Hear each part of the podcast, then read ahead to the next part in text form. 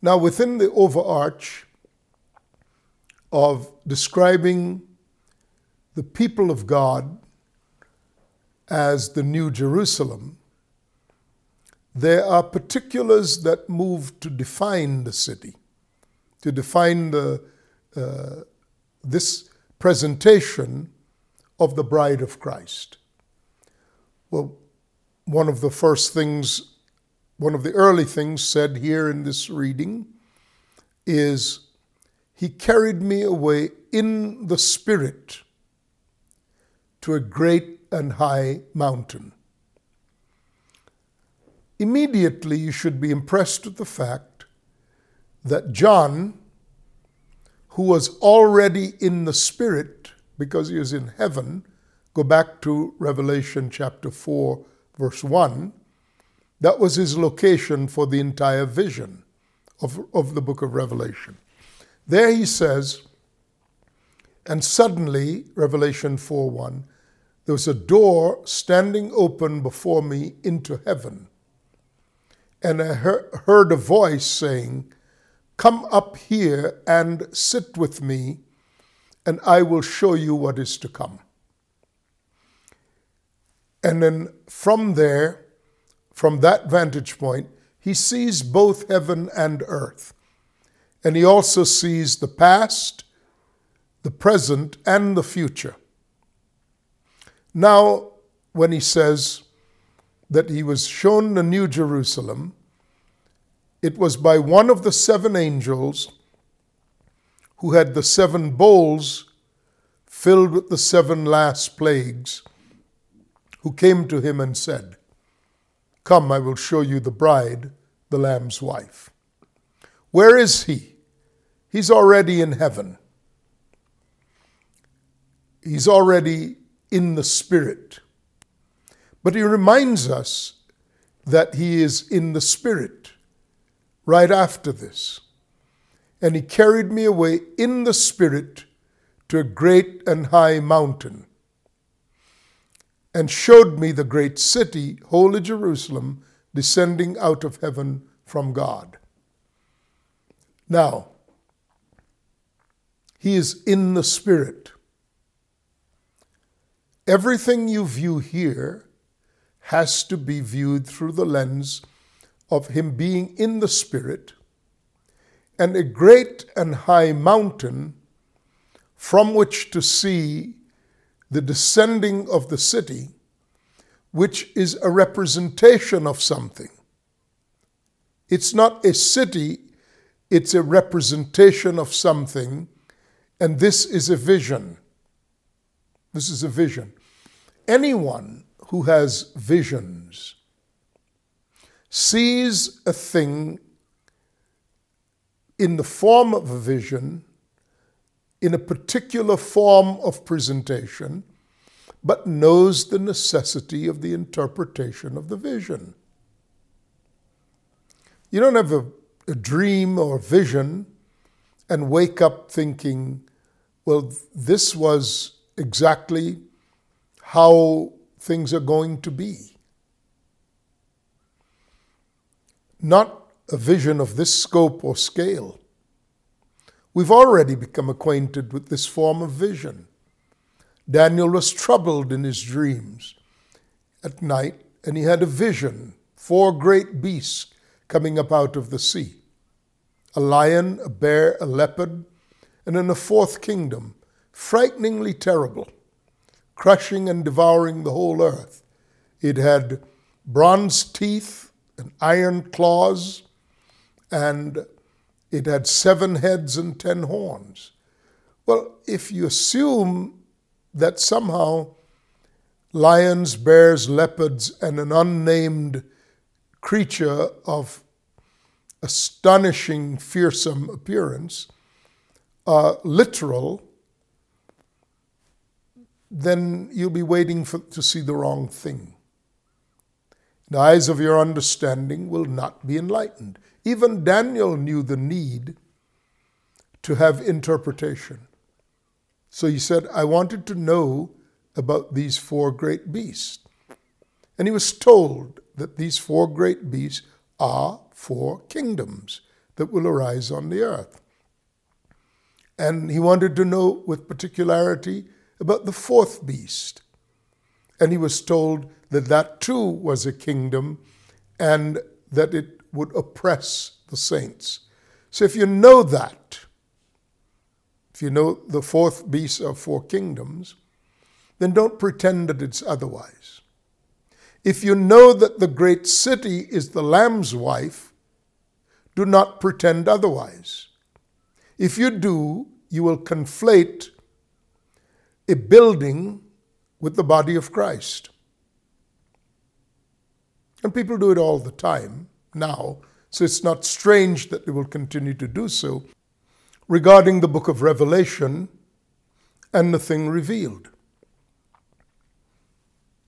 It says plainly, Come, I will show you the bride, the Lamb's wife. So, what was he seeing? He was seeing the Lamb's wife. In what condition was he? In the Spirit. What did this vision hold for him? He saw the Lamb's wife as a city, descending out of heaven from God. Does it mean that it's a city? Then you've transposed the literal onto the figurative when the context itself tells you it's figurative. So don't blame anyone for miscalculations. This isn't about streets of gold as paving material, and it isn't about pearls that make gates, nor is it about a wall that has 12 foundations and the gates that have names written on them with the 12 tribes of Israel. It couldn't possibly be that. But let me show you something. These things have had their antecedents. Let's look at the book of Numbers. When God is about to arrange to bring Israel out of Egypt. He arranges them in a particular fashion. He says, beginning at uh, verse 18 of Numbers chapter 2. This is how God arranges Israel to bring them out of Egypt. So he says, uh, Then the tabernacle of the congregation shall set forward with the camp of the Levites in the midst of the camp. So he's arranging a camp as they encamped. So shall they set forward, every man in his place by their standards. On the west side shall be the standard of the camp of Ephraim and Ephraim will be joined by Benjamin and by um, Dan. Then he goes on that there will be those on the north side, those on the east side, and those on the south side. This is the arrangement by which they were to exit Babylon, uh, uh, Egypt. These are those that were numbered of the children of Israel by the house of their fathers. All those that were numbered of the camps throughout their host were 600,305 uh, and 50. But the Levites were not numbered among the children of Israel as the Lord commanded Moses. And the children of Israel did according to all that the Lord commanded. So they pitched their standards, and so they set forward every man after his after their families, according to the house of their fathers. What are we to know? Well, first, we are to know that the arrangement of a nation was in their tribal identities and groups of tribals of tribal identities under the banner or flag of, the, of, of, that, of that tribe assembled by uh, tribes, by clans, by households, by families. Judah, by the way, led on the east side. This is how you could mobilize an army or mobilize a nation for a quick march to get out of, as in this case, Egypt. This is an early and rudimentary form of this principle. But if you'll come to the book of Ezekiel, let me show you another iteration of the same principle. In the book of Ezekiel, a vision of this city that we're talking about is given. Come to Ezekiel 48.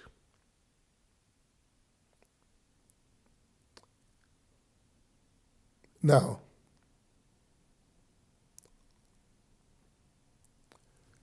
the priests of Zadok are in, are in charge, he says. Five, uh, let's start at verse 16. And these shall be the measures thereof. Actually, it speaks of the city. 5,000, and the 5,000 that are left in the breath over against the five and twenty thousand shall be a profane place for the city, for the dwelling, for the suburbs, and the city shall be in the midst thereof. And these shall be the measures of the city the north side, 400,000, etc. And he gives further descriptions. The residue, he said uh, in verse 21, shall be for the prince of, on the one side and on the other side, the holy oblation. And he sets out how this is to be, the city is to be arranged. As for the rest of the tribes, verse 23,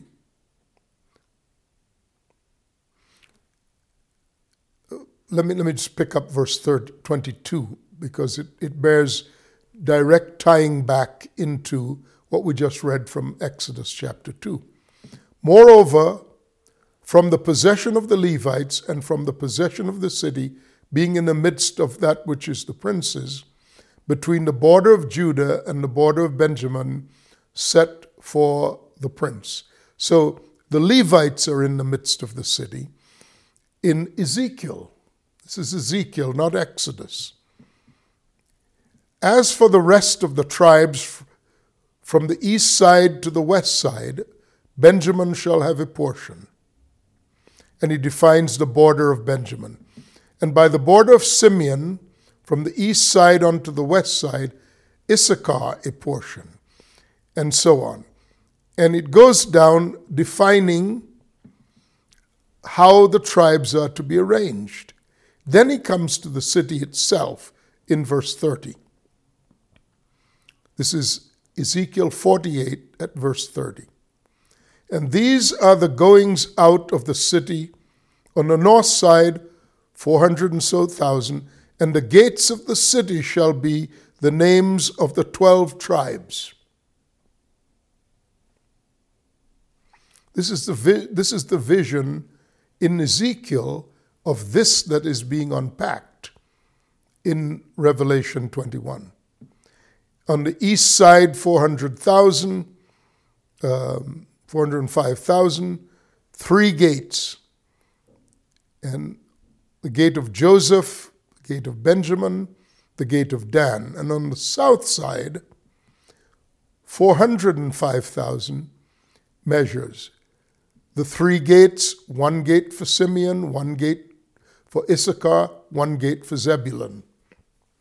The west side, 405,000, with their three gates one gate for Gad, one gate for Asher, one gate for Naphtali. It was round about 18,000 measures, and the names of the city, and the name of the city from that day shall be, The Lord is here.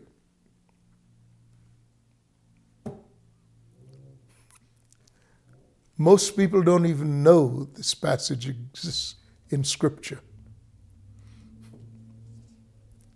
So they run willy nilly to the book of Revelation and they skip over things. Gates are just gates with names on them. They do not see that this is a progressive correlation from the book of Exodus, where God arranges the people of promise who were in the Old Testament. This was before uh, the promise had been given to Abraham before now, but they were in Egypt for 430 years, and they were now being brought out of Egypt to fulfill the promise of the coming Messiah, and they were arranged according to a holy city. That's my point. The three on the east, three on the north, three on the west, three on the south are emblematic of the gates. They're picturing a thing to come. They're the rudimentary and first order of these things. Yes, they're being formed as a nation to be to exit uh, Egypt, but why are they being formed in this fashion? It's a picture of 12 gates. Now, here's the key. What, is the, what are the names of the gates and why? Obviously, because it's so stated, the 12 gates divided by three in each configuration, according to the points of the compass, carry the names of the 12 uh, sons of Jacob. But the assembling behind the gates, this is key. The assembling behind the gates, which are the names of their fathers, is done according to what clan, what clans make up the tribes, what families or households make up the clans, according to what families make up the households.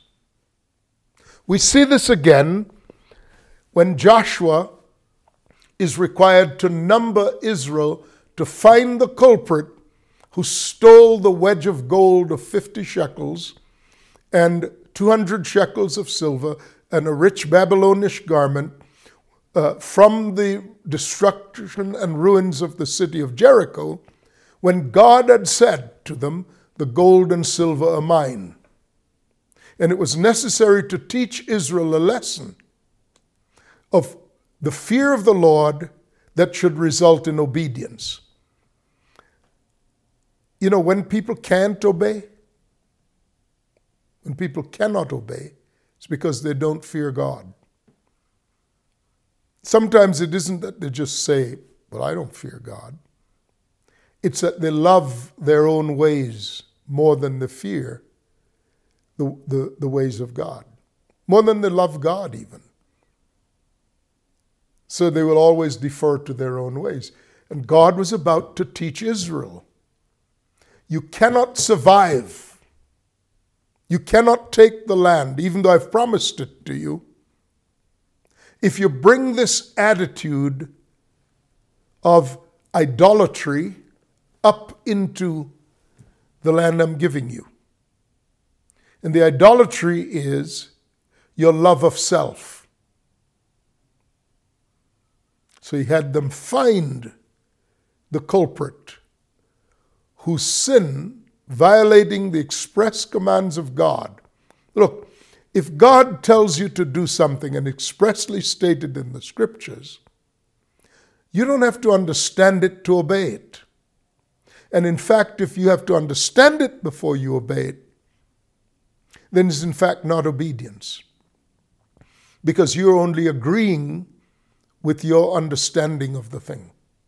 But if you will obey before you understand, then God will give you the understanding together with the blessing of obedience. Hmm? Critical factor. So Joshua, in order to find the culprit, numbers Israel.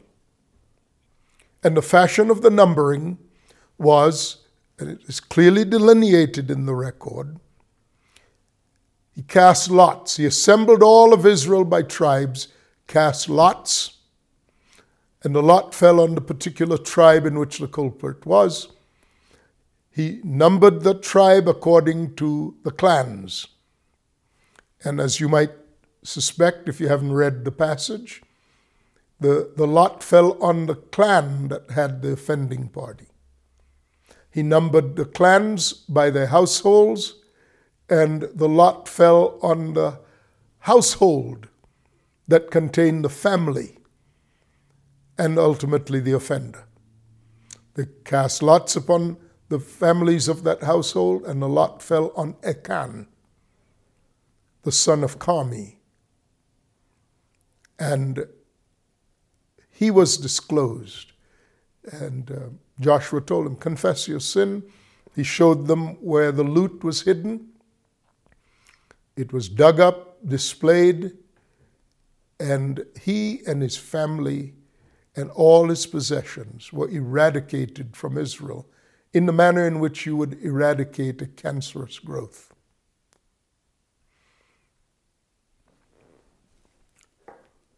In that process, God taught them many things, but taught us the way to arrange a nation.